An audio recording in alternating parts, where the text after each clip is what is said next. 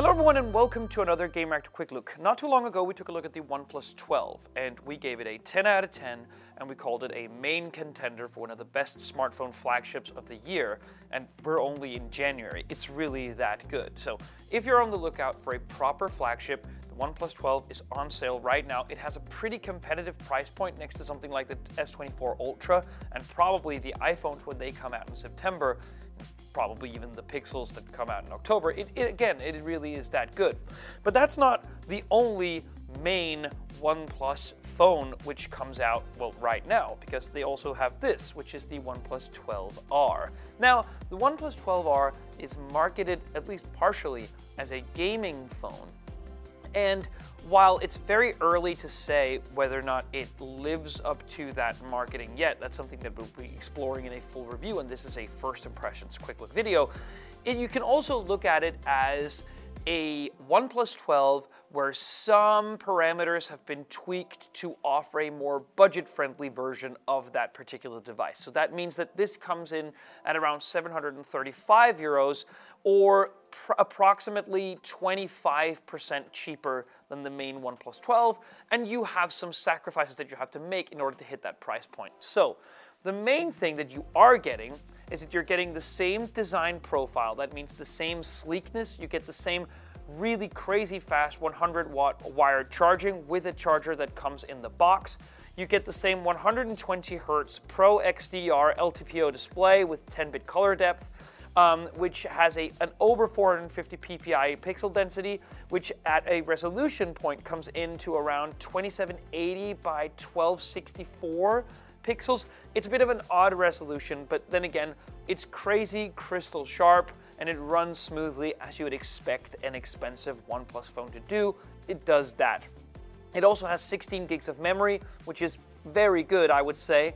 And it, uh, you have, I think, from 256 gigs of UFS 4.0 storage, which is all very nice. You have the notification alert slider on one side, and well, you just basically have a lot of the main features that um, OnePlus is offering this year.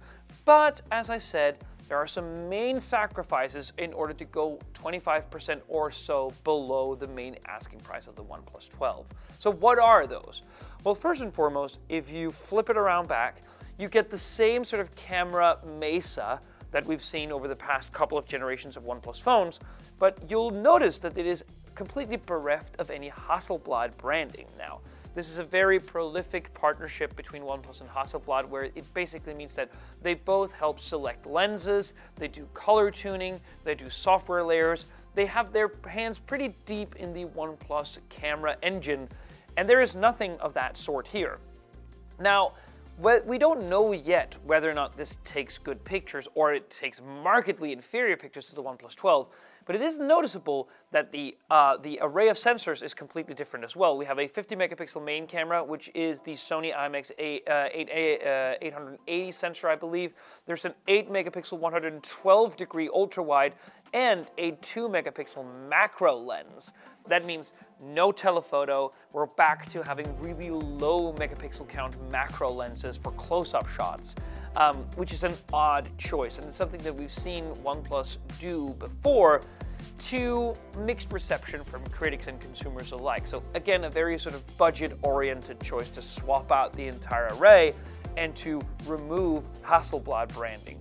Um, so, what else? Well, the thing is, for a phone that is marketed as a gaming phone, you'd expect performance to be at the utmost, but this actually has an older Snapdragon 8 Gen 2, not a Gen 3 inside.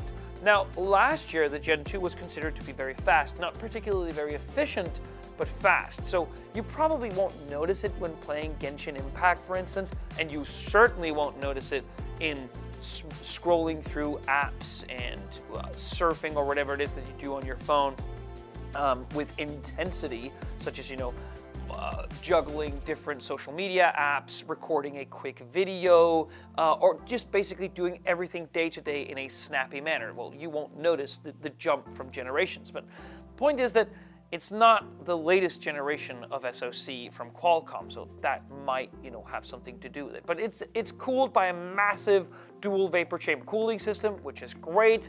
Um, there is something called the Trinity engine on top of Oxygen OS 14, which basically means that it optimizes the hardware in order to run most efficiently and more smoothly, and you know basically give you a, a powerful experience depending on what you're doing.